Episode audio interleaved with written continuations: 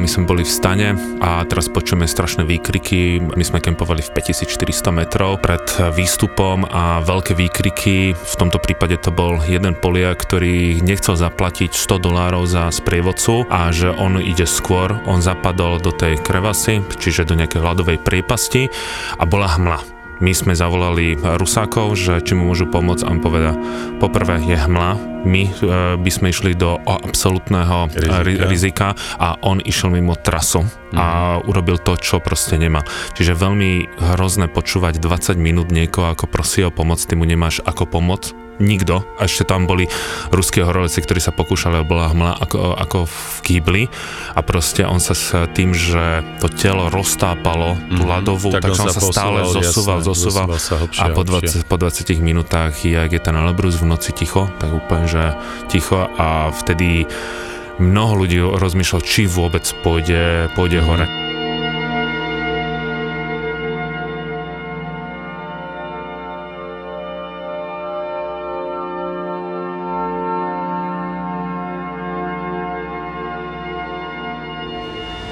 Aj keď ste bližšie k Bohu ako ktokoľvek iný, nebesá k vám nemusia byť milostivé. Keď sme liezli severozápadnú stenu, tak vo výške 8000 metrov nás zastihla búrka reálna s bleskami, takže každý z nás dostal asi tri údery bleskom.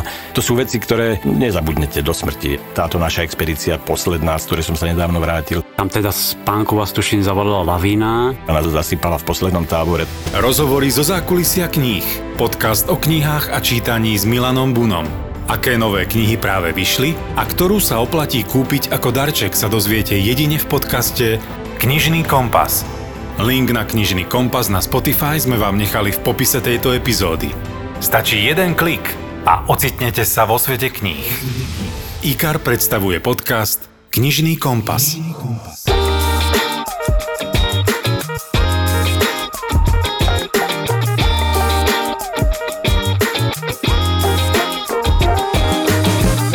Najhoršie takýto prírodný trip, čo ma najviac dostal, bol keď som išiel trek v Peru Kolka kanion, naj, údajne najhlbší kanion sveta, ale to bolo mojou hlúposťou, ja som tam išiel nepripravený, vôbec nič som netušil v tom čase o výškovej chorobe, ani že ju človek môže dostať. Jednoducho priš, priletel som do Peru a hneď ďalší deň som išiel na trek a mne to dalo takú nakladačku, že ja som myslel, že sa tam rozplačem, siahol som si úplne na dno svojich síl a bolo to neskutočne náročné mm. a vtedy, vtedy mi aj povedali, čím to bolo, vtedy som zistil jednoducho, že takéto veci bez nejakej aklimatizácie a prípravy sa nesmú robiť, lebo je to naozaj nebezpečné čiže ja som si to vyskúšal tou ťažšou formou, ale v tom čase tam nebolo okolo mňa nikto, kto by mi to vedel povedať alebo mm-hmm. poradiť. Ja som bol jednoducho hlúpy, naivný, 23 ročný chlapec, ktorý si kúpil letenku do Peru a jednoducho išiel bez toho, aby si niečo zistil. Takže neboli to žiadne tie extrémne expedície, ktoré sme robili, či už Bering, alebo ja neviem, nejaké dlhšie treky na K2 a tak, ale práve pri takomto krátkom dvojdňovom mm-hmm. treku, kde človek robí obrovské prevýšenie, tak tam som si ja siahol na dno svojich síl a skoro som sa rozplakal. U mňa sú to asi nejaké tie skialpové výstupy, Hej, a poviem vám, že vlastne pokojne vám stačia tie skelpové výstupy na Slovensku, pretože ty vieš že zažiť naozaj taký extrém počasia, aj keď ideš na Ďumbier, na Chopok, vo Vysokých Tatrách, pretože tam naozaj sa vie za hodinu zmeniť tak počasie, že vychádzaš za slnka, za jasnej oblohy a krásne si myslíš, aké to bude úžasný výstup a o dve hodiny proste ťa ide sfúknuť e, do nejakej priepasti. To boli momenty, kedy naozaj úprimne povedané neznášam, keď mám omrznuté tie prsty hej, na nohách, na rukách. Všetko sa dá zniesť, ale tie prsty na rukách je možno ešte väčšia bolesť pre mňa ako, ako na nohách. A potom, keď ti to začne ožívať, hej, tak to je úplne, že ja to, nemá, ja to nemám rád na nose. Mm-hmm. Ja to mhm. nemám rád na nose, keď máš proste... A hej, ale proste tie prsty sú také, že, že nevieš, bolí ťa to brutálne, nevieš, čo máš robiť. Toast. no, to je strašné, strašné. A zažil si niekedy takú tú hmlu, v ktorej blúdiš dookola, chodíš do kruhu a nevieš ani rozoznať, že či ideš hore, no, dole takéto kopcom? som zažil, takéto som zažil lyžovačku, hej, v Rakúsku, v jednom stredisku, kde bola proste taká hmla a bol som tam prvýkrát v živote. A ja som netušil, kde je koniec jazdovky, hej, že kedy vlastne padnem do priepasti, pretože nebolo vidieť ani tie ohraničenia konca a začiatku z jazdovky, akože bočného, hej, s tou drevenou tyčou a nastriekaná nejaká oranžová farba. Nič, ja som šiel jak pokakaný od vrchu až po spodok, pretože tá hmla bola taká, že si nevidel predok vlastnej lyže to je asi najhorší pocit pre mňa, pretože vtedy naozaj ten mozog stráca to e, racionálne vyhodnotenie situácie, že e, idem hore, idem dole, teraz príde nejaký zráz. bubon, nejaký zráz alebo niečo podobné. No ja som, nebolo na zvracanie aj, pretože presne tak, že vtedy sa ti začne krútiť hlava, lebo vidíš pred sebou niečo, čo nevieš definovať, zadeliť a, a vtedy to bolo asi pre mňa naj, vidíš, to ste mi tak pripomenuli, že to bol pre mňa najodpornejší pocit, pretože som každú každú chvíľu myslel, že skončím a zomriem. Ale keď hovoríte o tom, že niekde nevieš, kde je sever, juh, západ, východ, tak toto som mal prvýkrát pri prvej ceste na Čukotke, keď bola výchrica, že 250 km za hodinu, my sme mali snežné skútre, bola taká výchrica, že postavte sa k stene, k bielej stene a toto sme my vlastne videli. Presne tento pocit som Tento mal. stopu, ktorú robil predo mňou uh, Max, uh, to bol, s ktorým som tam išiel, my sme išli hľadať. Bol pes alebo človek? Bol to našťastie človek a bol na snežnom skútri, my sme išli 1100 km cez zasneženú krajinu, hľadali sme sobou, našťastie sme ich našli a keď sme sa vracali, tak sme zastihli vraj jednu z najhorších výchric na Čukotke, dokonca sa dostala ako druhá hlavná správa do ruských celoštátnych správ. My keď sme Bol prišli tam? my sme neboli našťastie, lebo to, lebo my keď sme prišli do tej Odfúklo dediny, dvoch Slovákov. tak oni nám všet, vš- my sme tam boli traja, nám síce tá dedina zatlieskala, že sme to prežili, ale zároveň povedal, že ste absolútni debili, že ste tam vôbec Aj. išli, lebo to je úplne, že eh, hovadina, ale bolo pre mňa viac stresujúcejšie, že ja som nesmel stratiť jeho stopu Jasné, v tom čerstvom dvojmetrovom napadnutom snehu, lebo vždy sa stalo, že jeden z nás spadol, lenže keď spadol on predo mňou alebo zapadol, tak som videl, lenže keby som ja, tak keď si zatrúbil, tak tá výchrica bola mm-hmm. tak silná, ty si mal taký vlastne ako keby motoristický mordur, jasné. mal, si, mal si helmu, čiže mm-hmm. aj keby som zatrúbil tou lodnou trúbou, ktorú nebude počuť. vôbec nikto mm-hmm. nepočul, čiže jedine keď videl, že to svetlo niekde ako keby tak ušlo do tej tmy, ale vyťahovať 100-kilové Ver? skúter z toho čerstvého snehu. Dva dní v kuse, my sme makali 18 hodín denne a prešli sme iba 10 kilometrov. Jasné, jasné. To- no to toto bol- vieš zažiť, áno, na snehu, ale rovnaké veci vieš zažiť v Afrike, keď sa presúvaš v džungli, pretože toto mám e, kamarátov, lekárov, ktorí vlastne pracovali v Južnom mm, Sudáne a, a v Kenii a tak ďalej. A proste hovorili mi toto, že my sme presne, že za deň prešli 12 kilometrov, však ale vy ste veľakrát zažili tieto tripy, čo ste mi rozprávali, že ste proste zapadli s jeepom do hliny, vyhrabali ste sa, prešli ste 2 metre a znova ste A bol si zapadli. tam, kde si bol pred hej, hej, Napríklad, keď prišli konkistádori, alebo teda dobyvatelia do Južnej Ameriky prvýkrát, tak sa hovorí z ich záznamov, že ich priemer pochodu denného bolo 3 až 6 kilometrov. Toľko sa presúvali za celý deň, lebo jednoducho tie hory, alebo potom aj tá džungla bola tak nepreniknutelná, Hej. že jednoducho to nešlo.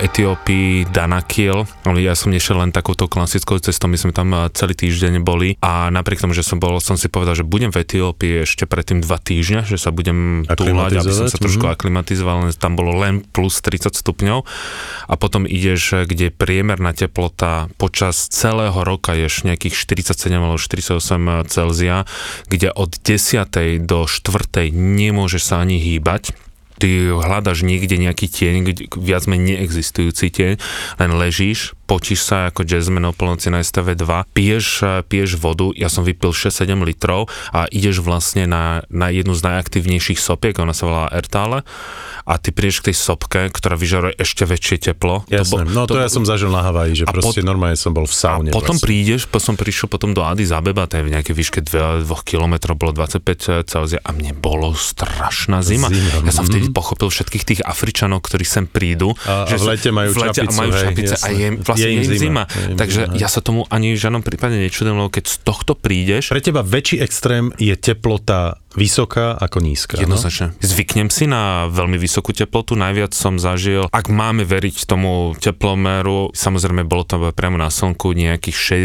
62, nehovoríme o teplote v, v tieni, samozrejme v tieni by bola o mnoho menej.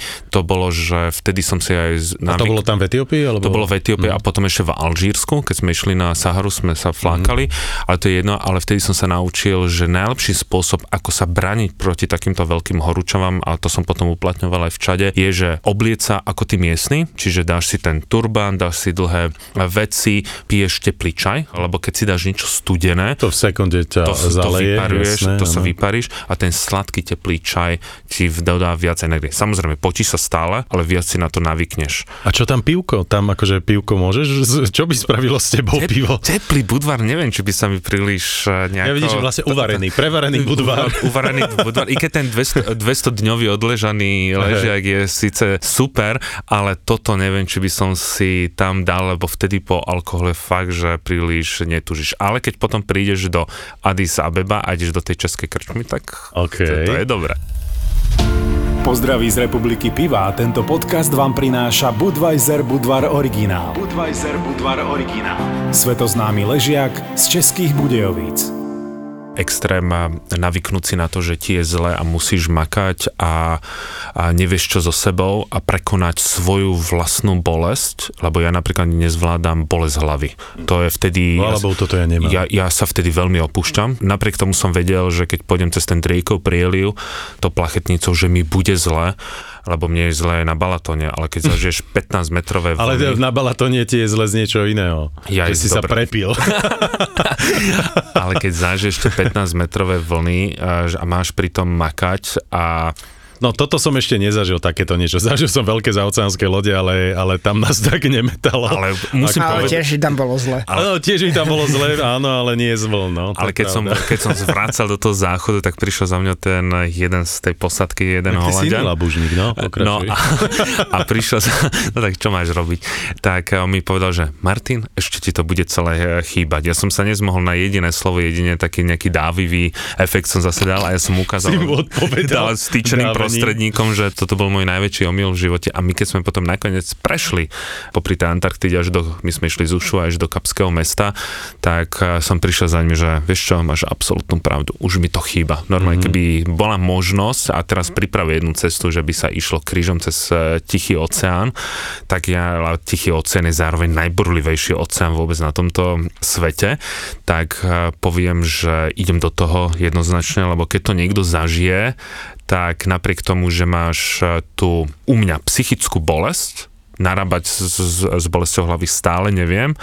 Mne tá lode dala úplne niečo iné, že som lepšie prekonal koronu, lebo tam musíš eh, narábať sám so sebou, s myšlienkami, nemáš mobil a musí sa sám zabaviť na malom priestore. Ten strach z tej lode alebo z tých vln viem celkom pochopiť. Ja som teda nikdy nezažil také ako Martin, ale teraz keď sme išli na Sokotre na jednu takú prekrásnu pláž, tak to bolo iba obyčajnými členmi, do v ktorých sme boli štyria ľudia, alebo piati sa mi zdá. No a cestou tam aj späť boli obrovské vlny. Naozaj, že tá loď nemohla ani priplávať na pláž a vy, vysadiť nás, ale museli sme vyskakovať, čo ja viem, 20-30 metrov od pobrežia a doplávať a to isté späť, prejsť na zadnú stranu lode a tam sa vytiahnuť, lebo aby na, do nás náhodou ne, nenabúrala, keď ju zdvihne vlna. A keď sme išli späť, tak v jednom momente tú loď naklonilo tak, to som zažil iba raz v živote teraz, že úplne hra na lode už začínala pretekať voda. Že bolo to tesne, bolo to pár milimetrov, aby Panika jednoducho... nastala, predpokladám. Nenastala až taká panika, ale ja neviem, čo by sa stalo, keby sa tá, lo- tá voda začala, začala fakt na, naberať, že či by sme sa prevrátili alebo nie, že ako sú oni skonštruované, že či by sa už pretočila a, alebo nie, ale fakt to som jedinýkrát zažil, že to bolo, ja neviem, 3 mm mm-hmm. od toho, aby sa nám prevrátil ten člen v obrovských vlnách. A vždy, keď si na to spomeniem, tak normálne mám taký vnútorný des, že aj mňa to prekvapilo, čo ja sa vždy musím tváriť, že som v pohode, lebo sprievodca, proste nič sa nedieje, toto je A normál. najväčší výkrik na lodi, Peťo. práve že som nezakričal, ale bol to zrovna pri mne, pri mojej ruke, kde som sa ja držal, tam sa sa nahli a proste, čiže ja som Si to, to videl. prsty. Áno, ja som to videl úplne zblízka, čiže ja si vôbec neviem predstaviť tieto Martinové 15-metrové vlny, ktoré spomína cez ten driekov prieliv. Zároveň je to takým môjim snom vyskúšať si to. Tiež by som chcel vedieť, že by som tú morskú chorobu dostal. Hovorí sa, že jej dostanú všetci, čiže nevidím dôvod, prečo by som Hm, ju nedostal aj ja. Ty si výnimočný. Ďakujem. Nie si prvý, čo to vraví.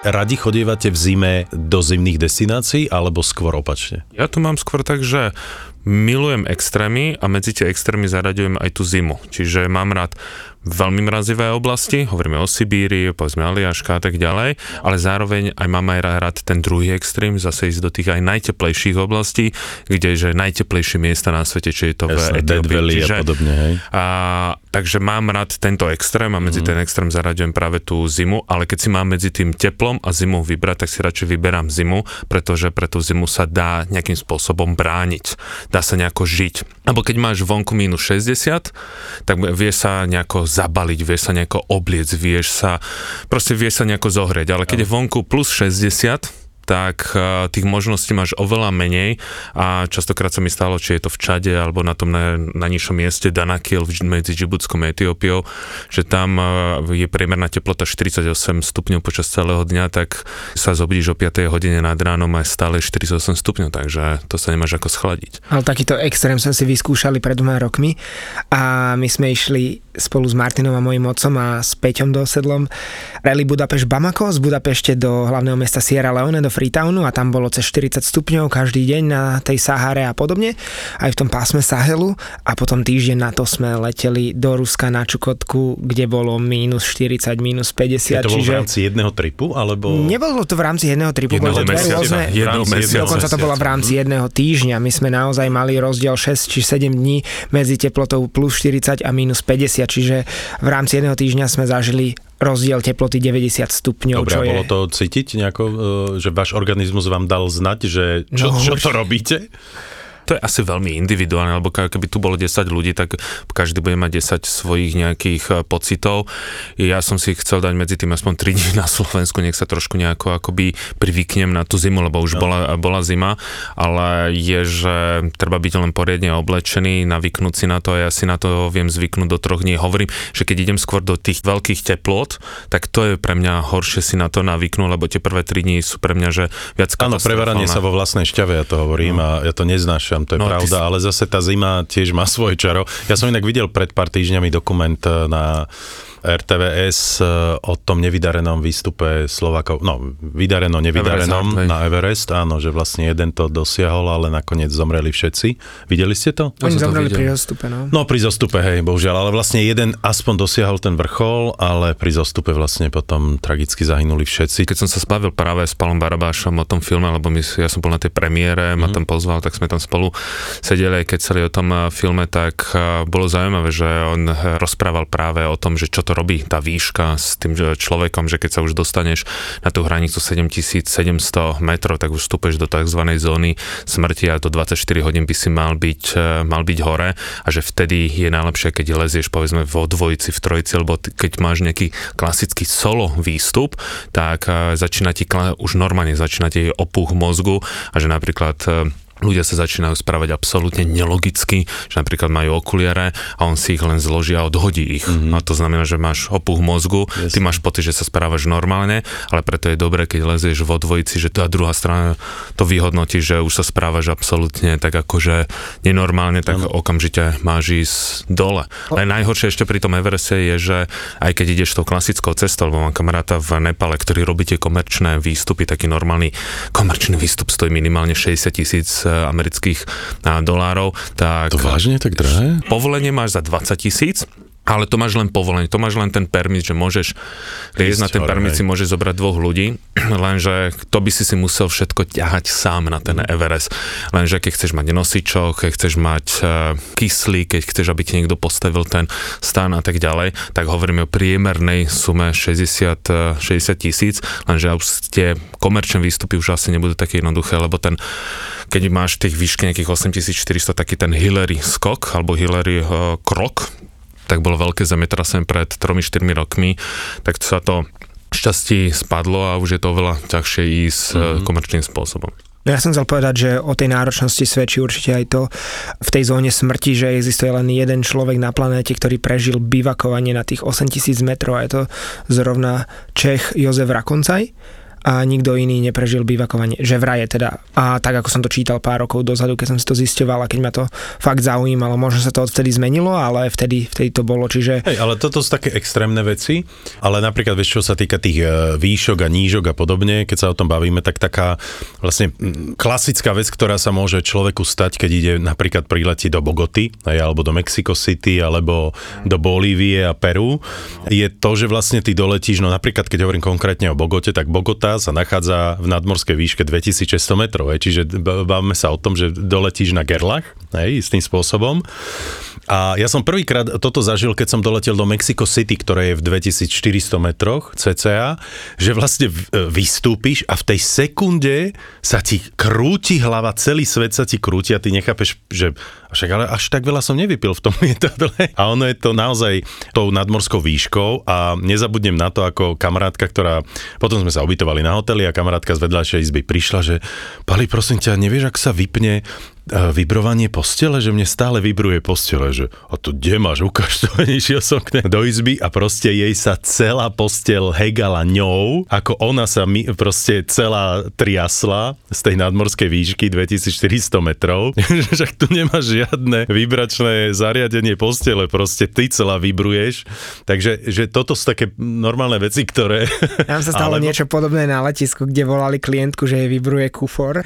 A Dobre, ale to nebolo nadmorskou výškou. A nebolo to nadmorskou výškou, bolo Dobre, to... tak tejto, táto nemala Niečo sa tam zabudnutý no. kufor na posteli, ale proste normálne sa celá rozhegala tým, že bola v nadmorskej výške 2400 metrov, no a v tej Bogote je to ešte viac a vlastne La Paz je úplne najviac. Alebo, no. alebo potom ešte, že La, Lasa, ja neviem, v jakej výške pristávaš teraz v Lapaz na letisku, ale Lasa má, 4100 metrov. má nejakých, že 3800 a to je vla- jeden z najnižších bodov vôbec v tom eh, Tibete. Mm-hmm. Len si zober, že teraz priletíš z nejakej výšky, povedzme, keď letíš Chengdu a 10 krát som tam pristal, nemal som žiadnu výškovú chorobu, pristal som 11 krát a to ma normálne tak ovalilo a vtedy aj tým ľuďom hovorím, že treba ten ďalší deň, lebo keď prídeš do tej Lhasy, tak vidíš, že proste Potala, Džonga je najposvetnejšie miesta, vidíš ten Tibetan odrazu všetko usmievavé, A tebe je na zvracanie, lebo sa ti všetko krúti, nie, nie? veľa ľudí v tom momente chce veľmi objavovať, vieš, mm-hmm. lebo si taký naspidovaný a tým je, že ľudia kľud, pohode, poviem takéto tanzanijské, že pole, pole, nikam sa neponáhľajte,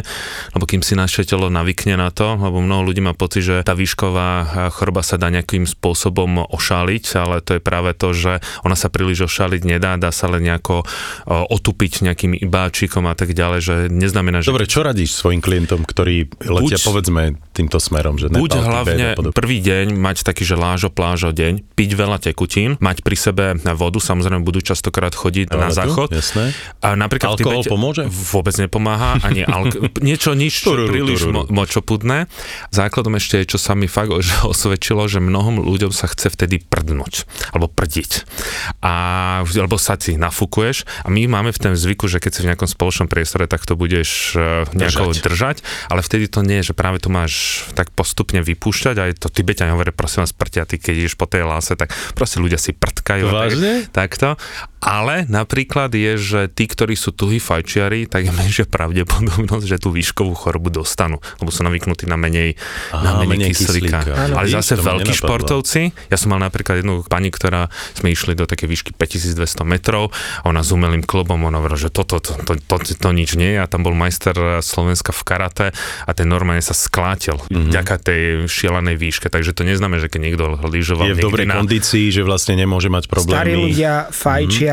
Nešportovci sú na tom najlepšie. Ideálne chodiť do výšok.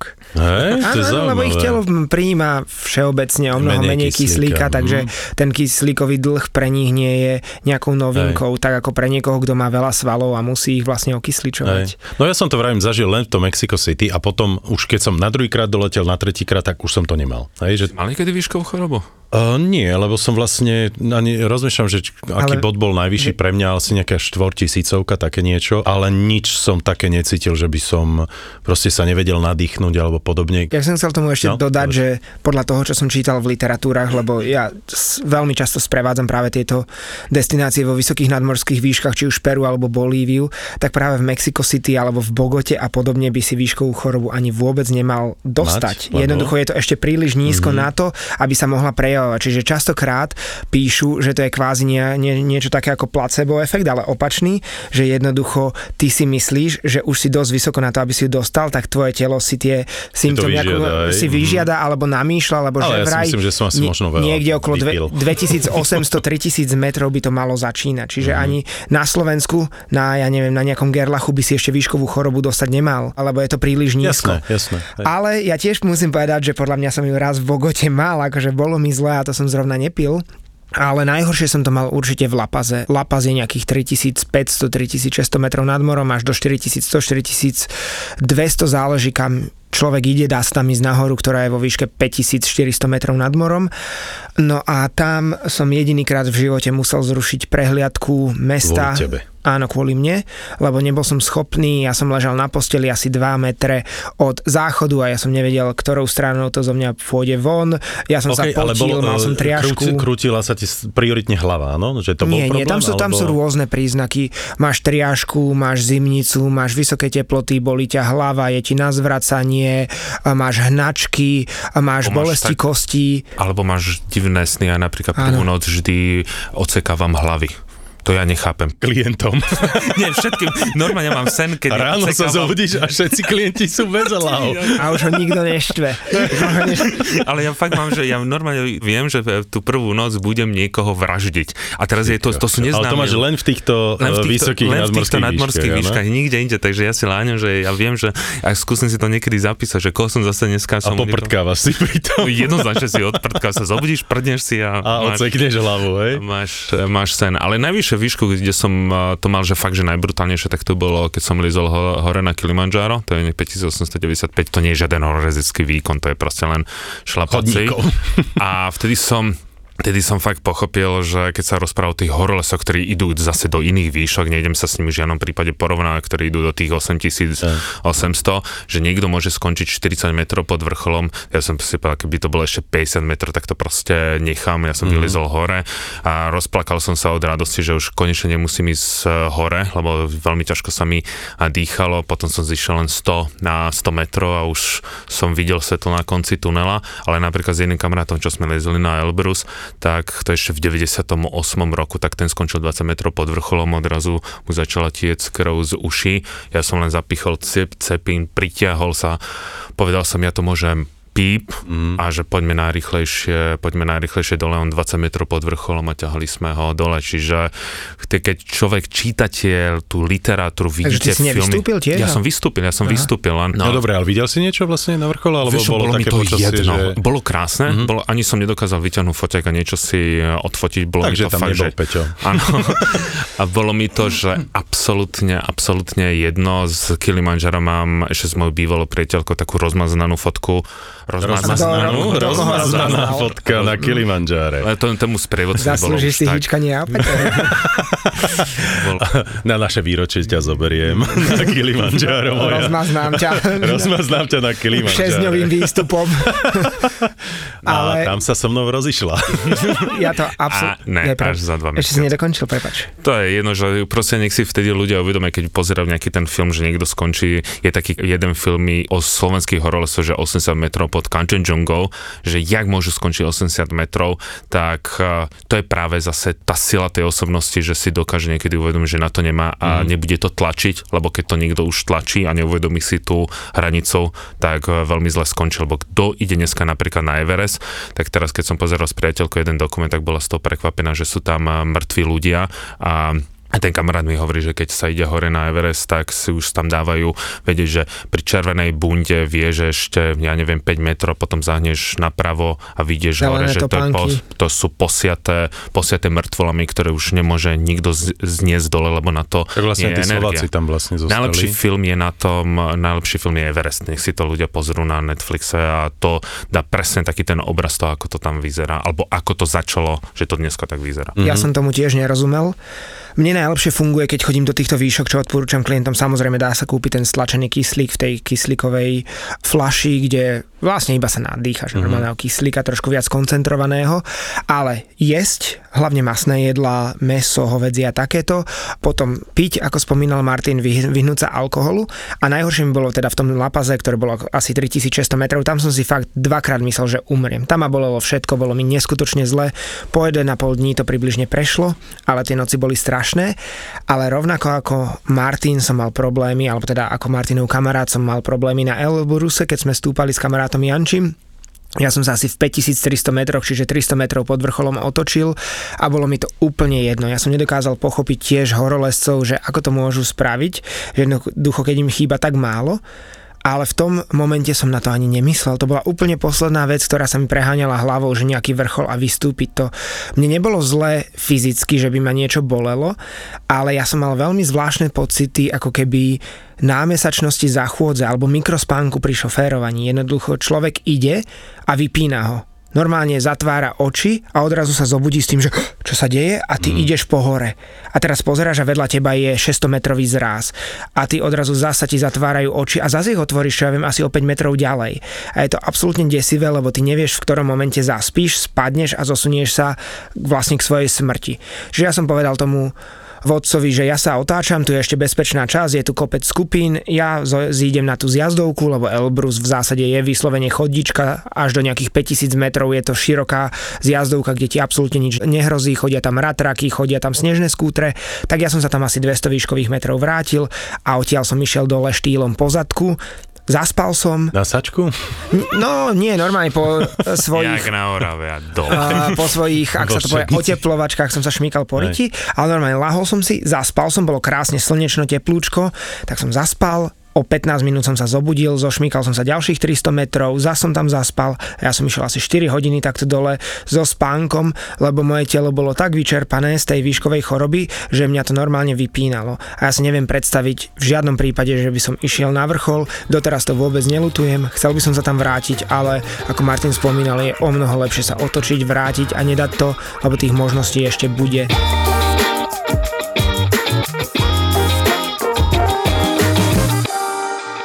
Ja si pamätám, že moje také najbližšie stretnutie so smrťou bolo v zmysle tom, že keď som bol v Argentíne, Fitzroy, eh, Perito Moreno, tak e, vlastne ja som šiel na taký jednoduchý trek a oproti nám sa vracali dvaja Slováci. To neuveríš, hej? Horolesci, ktorí vlastne povedali, že práve tam vlastne našli zamrznutého aj Čecha, aj, aj toho Brazílčana. Dvaja Brazílčania tam zamrzli aj jeden Čech. To bolo to asi nejaké 2-3 roky dozadu. A bolo to také zvlá, no, nepríjemné, vieš, keď vieš, že oni boli úplne hotoví z toho, že proste že oni sa vrátili a, a tí už vedeli, že sa nevrátia. Ja zamrzli tam a tak. Čiže to je, no, to je proste príroda. Ale vy ste zažili taký veľmi extrém, Len extrémny trip. Tomu, no? že aby si ľudia uvedomili, že my tu síce povieme, že, e, že napríklad Elbrus je ľahko vyliezť. On je ľahký, relatívne mm-hmm. ľahký, akože na to nepotrebuješ mať žiadnu horolezeckú skúsenosť, len sa naučiť s mačkami a s cepinom. A teraz by som chcel povedať, že keď niekto pôjde na Elbrus, nech tam určite si zoberie guida a to, že keď budete niekedy počúvať že Kilimanjaro je šlapací výkon Elbrus, ale nikto z nás nepozná tak tie podmienky, ak tí miestni, ktorí v živote nepokúšajú. Ono neznamená, že keď povie, že to je šlapací výstup, že to je jednoduché, tam hlavne treba aklimatizáciu dostatočnú, nepodceniť to, byť tam dostatočne dostatočný počet dní na to, aby sa telo prispôsobilo na tie vysoké nadmorské výšky. Treba spraviť niekoľko aklimatizačných trekov, to znamená vystúpiť z nižšej nadmorskej výšky do vyššej, nejaký čas tam pobudnúť, vrátiť sa, potom sa posunúť vyššie.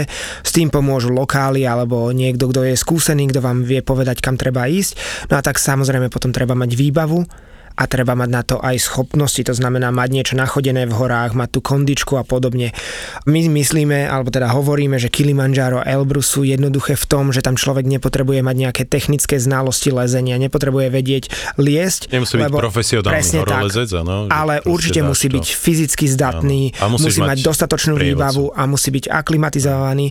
A keď nemá skúsenosti v horách a nevyliezol nejaké vyššie hory a podobne a nelozí, tak určite by som odporúčal aj sprievodcu. Ja si neviem neviem predstaviť, ako by sme to išli my dvaja s Jančím bez sprievodcu, len mm. tak na neverím v Boha, lebo aj keď drvú väčšinu času sa ide po zjazdovke, možno prvé 4 hodiny do relatívne strmého kopca, tak my keď sme išli, tak bolo minus 38 stupňov. Mm. Pri minus 38 stupňoch stačí, aby človek, ja neviem, si vyvrtol členok a tam kľudne môže zamrznúť. Jednoducho tam bude ležať na zjazdovke, kde mu nebude mať kto pomôcť s vysielačkou alebo podobne a môže to skončiť veľmi zle. Minus 38 je už naozaj hraničná teplota, kedy človek toho dlho nevydrží, hlavne nehybný. Áno, ale vlastne extrém nemusí byť e, len pri výstupe e, na nejaké vrcholy a podobne, ale vlastne rovnaký extrém môže byť, e, teraz nemyslím na to, že ideš aj dole, ale že môžeš byť extrém mať na rovine, len si v minus 38, 9 stupňoch, pretože vy ste niečo také zažili, hej? Nemusíme samozrejme tú výškovú chorobu človek nezažije len pri výstupe niekde na Elbrus alebo niekde na Kilimanjaro, ale napríklad veľmi takou zaujímavou zaujímavou destináciou, kam veľa milovníkov hôr ide, je Nepal, kde chce ísť povedzme Everest Base Camp, alebo ísť okolo Annapurny, alebo ísť ku Kanchenjunga a tak ďalej, alebo my keď sme išli proste ku K2 v, v Pakistane, tak napríklad e, keď sme išli okolo Annapurny, to bol taký 28-dňový trek, keď vidíš tie krásne 8 tisícovky. Annapurna patrí medzi najťažšie vôbec 8 tisícovky vôbec. Ono to vlastne z toho uh, mesta vyzerá úžasne a jednoducho, monumentálne, keď ale, je ešte krásne ale ty ideš len tak, že ideš okolo, okolo mm a ide si, že napríklad ja považujem Annapurna Trek za pre mňa osobne oveľa krajší ako ísť na Everest Basecamp, ktorý už je skôr takým václavským námestím kopec ľudí a tam sa fakt, že nemáš kde stratiť, ale mnoho ľudí si povedal, že keď to už dalo toľko ľudí, tak to dajú aj oni. Aj tam jeden výstup e, cez jedno sedlo, čo je 5200 metrov a tam e, okolo 40-50% ľudí to proste neprejde cez toho sedlo do tej výšky a musia sa vracať naspäť to istou cestou a to bolo zase len to, jak hovoril Peťo, že boli nezodpovední, šetrili na, na výbave, lebo v 5200 už ideš v snehu a už ťa ozjábajú e, nohy a keď je ti zima, tak telo spotrebová viacej e, energie a v tom momente tá energia sa ti musí niekde e, prejaviť. Ja tiež som vyliezol do 5200, zanadával som si tak pekne slovenský, zahulákal som si a už som bol sa tešil, že ideme dole, ale aspoň sme mali niečo odšlapané. Čiže keď niekto si povie, že lebo Nepal sa momentálne otvára a najlepšie tam je ísť práve ten apríl, máj alebo október, november na december, tak e, keby si niekto vybral takéto výlety, tak tiež nech si najprv predtým ide niekde do Tatier, pekne si prejde a hlavne nech nešetri na výbave. Hlavne kvôli kondičke aby mal, aby mal nachodené. No. My naozaj na Slovensku máme, hoci nemáme také výšky, ako, ako povedzme Himalaje alebo iné kopce, tie naše hory paradoxne, hoci nie sú tak vysoké, no napríklad ísť e, západné Tatry, tak to je to, je brutalita, to je brutalita a veľa ľudí zašumelo hej, a, a bavíme sa o tom, že je to 2400-2500 metrov max. No ale oni ako to porovnávajú, aspoň v týchto vysokých destináciách je, že naše hory nemôžete porovnávať s vašimi, lebo u vás napríklad sneh začína vo výške, vymyslím si, 600 metrov nad morom, u nás pásmo snehu začína vo výške 4,5 tisíc yes. metrov nad morom, čiže u nás je všetko posunuté. U nás napríklad aj tie hory vyrastajú, dajme tomu, že z 3200 metrov kým u vás začínajú vyrastať, ja neviem, z výšky koľko, tisíc, tisíc, tak, no. metrov, no. čiže tie naše hory by sa dali považovať za o mnoho, o mnoho vyššie hory. Aj Martin častokrát, keď rozpráva o niektorých destináciách, tak hovorí, že čo ja viem, o ktorej hore to hovorí, že sa da, považuje za o mnoho vyššiu, nie Elbrus, ale niečo iné, že jednoducho, že sa správa ako, ja neviem, 6 tisícka alebo 7 tisícka, lebo je,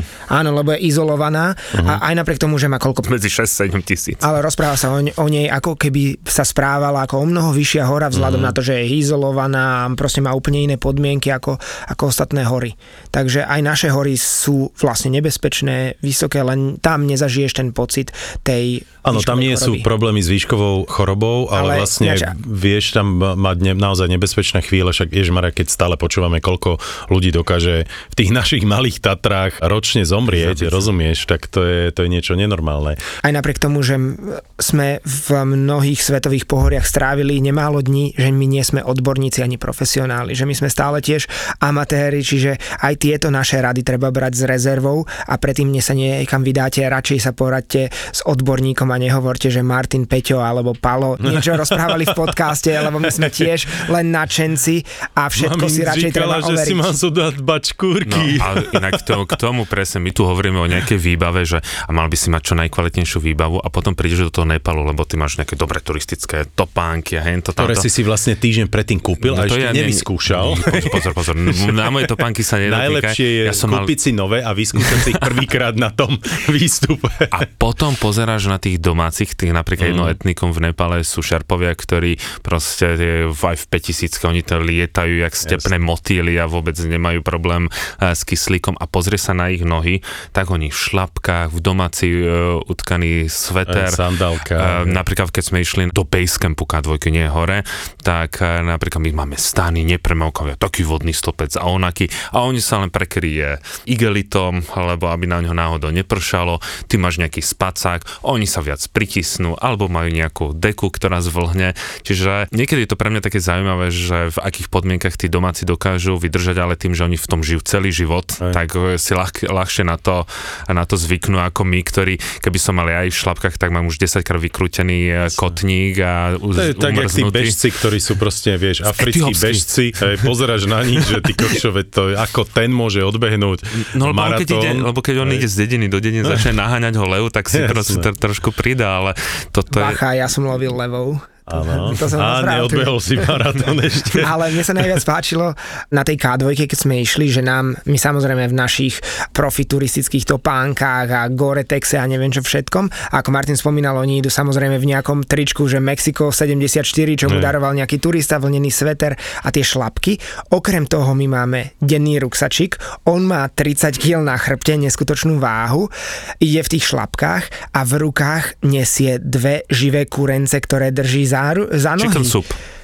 lebo najprv niesol lepenkovú krabicu, v ktorej mal, dajme tomu, 6 kuriatok, ale Prvé dva dní sme nejaké zjedli, lebo oni si tam nenosia mrazené meso alebo čerstvé meso, ale úplne čerstvé meso, ešte, ešte žijúce.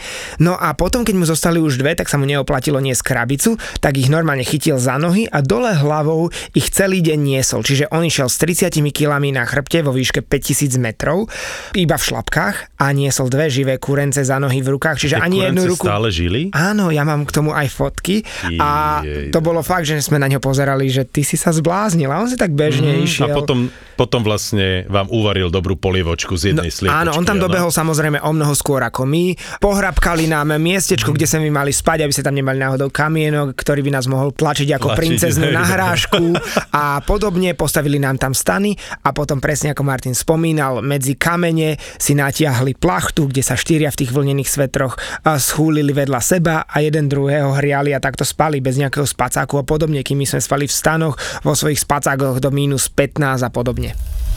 Moravský slad. Moravský slad. Voda z artejských studní. studní. A celé hlávky žateckého chmeľu. žateckého chmeľu. Na výrobu svetoznámeho ležiaku Budweiser Budvar originál používame výhradne lokálne suroviny. Pozdravujeme z Republiky Piva. Keď som videl domácich všade v Afrike, ako zoberú ovcu teraz niekto nikto nepočúva, komu by z toho prišlo zle. Oni len raz použijú ten, e, alebo dvakrát použijú ten nôž rýchlo, ako keby oddelili telo od hlavičky a potom rozrežú len e, brušnú dutinu a všetko ručne e, vyberú a za hodinu ješ, lebo napríklad v Mongolsku to majú zase rožerovené no, počkaj, počkaj, počkaj, ale oni čo za tú hodinu to asi neuvaria? Práve to som chcem povedať, že oni urobia takú jednu vec, že majú predtým napríklad do pahreby dajú kamene, to meso nakrajú na malé kúsky a vlastne to meso meso uvaria medzi tými kameňmi. Čiže do hodiny ješ, úplne bez problémov. Na K2 oni napríklad stretávali, oni sa všetci poznajú samozrejme, aké stretávali expedície, ktoré išli napríklad z hora a ťahali si kozičky, ktoré nespotrebovali, tak oni cestou jednu kúpili, zobrali s nami a večer sme mali napríklad kozu a to zvyšné meso napríklad, ktoré nespotrebujú, predajú vedľajšiemu týmu, ktoré stanuje vedľa teba. Oni sa poznajú, že takto sa dohodnú. Ale najvtipnejšie bolo, my si tam mali prejsť cez také horské sedlo, ktoré sa volá Gondongorola a to je horské sedlo asi vo výške 6000 metrov, odkiaľ vidíš skoro všetky pakistánske 8000, či už sú to Gašebrumy, či je to Broad Peak, či je to K2. No a nám hovorí náš e, sprievodca, že dobre, tak na ráno, odchádzame skôr ráno, o tretej ráno, prichystajte si sedáky, lana, e, skoby a neviem čo všetko. A my na neho pozeráme, že čo si máme prichystať? Že my nič z toho nemáme. A on, že ja som vám to nevravel, že nie, nevravel. A on, že aha, tak nevadí, to tam požičiame, to je v pohode, tam majú.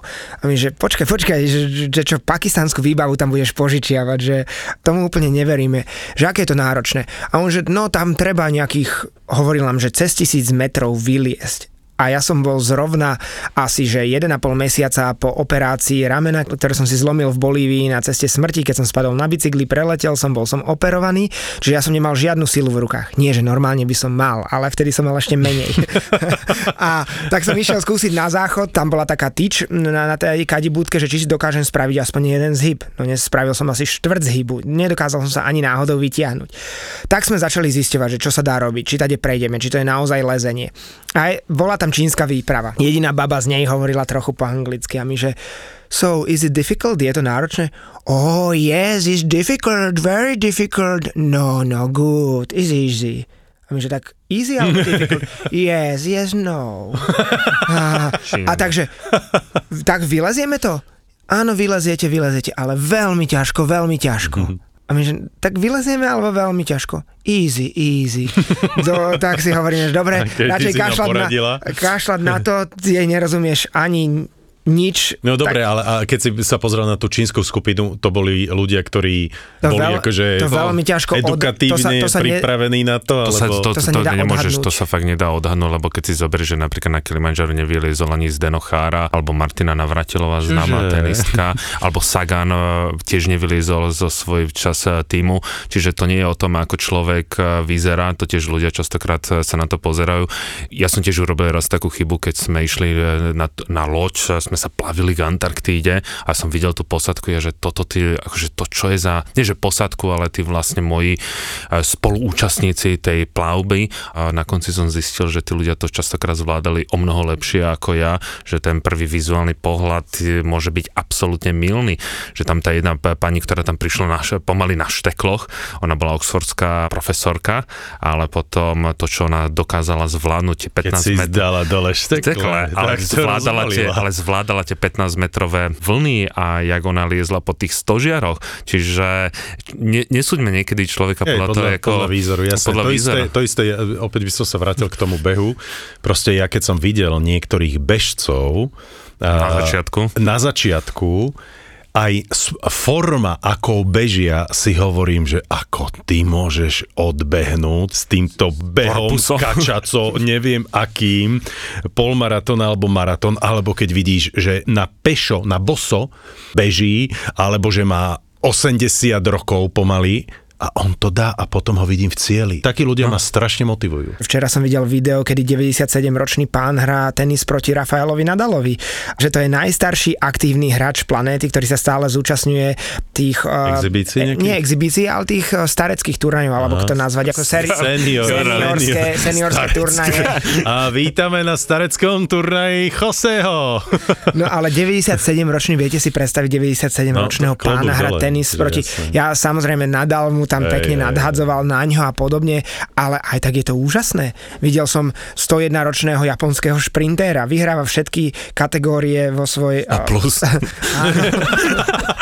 kategórii Je tam vlastne sám. Mnoho z vás bolo, povedzme, v, v Číne, naštívilo Peking, Šanga, tie čínske mesta a keďže tam tá zdravotná starostlivosť e, je taká, aká je, že ľudia musia niečo robiť pre svoje zdravie, tak viac cvičia a keď napríklad vôjdeš do Temple of Heaven chrámu Debies v Pekingu počas víkendu a vidíš tých starých ľudí, ako cvičia, čo cvičia, že som videl povedzme 85-ročného deduška, ako urobil 10 zhybov o pol 7 ráno. A keď cviky dáva alebo zhyby na jednom prste, toto, Hej, to je, to... akože toto je fascinujúce pre mňa, presne tak, v akomkoľvek mestskom parku v Číne, ale to isté aj v Japonsku, hej, proste vidíš storočných detkov a babičky, ktorí stoja na jednej nohe, hej. Ja som videl a- horizontálny no. zhyb, to znamená, že predstavte si, že ležíte a v tej forme spravíte, čiže vy ešte sa- držíte telo vo vodorovnej polohe, svalmi, brucha a podobne. To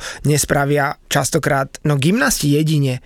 A toto spravil nejaký viete si, dedo. jasné, viete si predstaviť u nás, že by, ja neviem, v sade Janka Krála bola zrazu skupinka 50 dôchodcov, vekový priemer 80 rokov, hej, že by spolu kontinuálne cvičili nejaký čikung, nejaký, ja neviem čo možné, nejaké jogové veci.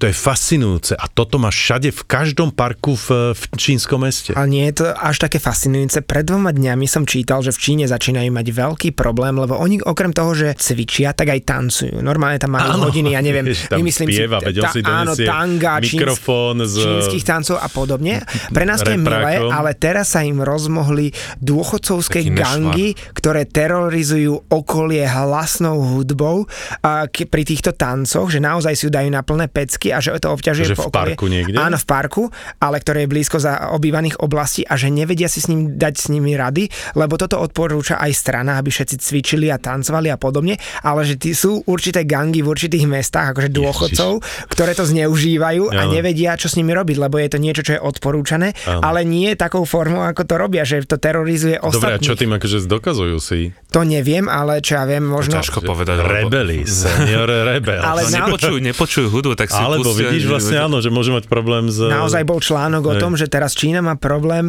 že gangy dôchodcov tancujúcich terorizujú svoje okolie a je to strašne vtipné, keď sa nad tým zamyslíš. Neskutočné. Ignoroval zákazníka ako nejakého debila, ktorý ho okráda o čas. Škrábnem ho? Spýtala sa starca jeho neviditeľná spoločnička. Čo ja viem. Mladík sa díval na polovičný dialog a začal ho pučiť od smiechu. Ale môžem na neho aj dýchnuť, pokračovala. Dýchnuť nie, to už by bolo priveľa. Dedo, vám už na čisto drbe, alebo ste stratili smer do starobinca, ozval sa mladík spoza pultu. Vieš čo, škrábni ho. Ale môžem na neho aj dýchnuť, stačí, keď ho škrábneš. Mladík prepukol do neskrývaného, pohrdavého smiechu nad starcom, ktorý kde si vyliezol z hrobu a zavadzia mladosti v rozkvete.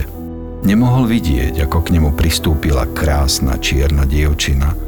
Vystrela ruku, roztvorila dlaň pod jeho bradou a prstami, ako by prebehla po strunách harfy, ho poškrapkala na podbradku. Ešte chvíľu sa mladík smial, no chvíľu, možno pol sekundy. Potom sa zrazu chytil za hrdlo a vytrštil oči. Niečo ho začalo dusiť a on očividne začal zápasiť o život so smrťou. A nemám aj dýchnuť? Nie, škrábnuť stačí. Ako chceš. Mladík sa zvalil na zem. To bol úryvok z knihy, ktorú môžete darovať niekomu na Vianoce s tým, že ju napísal ten istý chlapík, ktorý píše scenáre k podcastu Vražedné psyché. Keď ju budete hľadať v knihkubectve, pýtajte si mrchu hnusnú.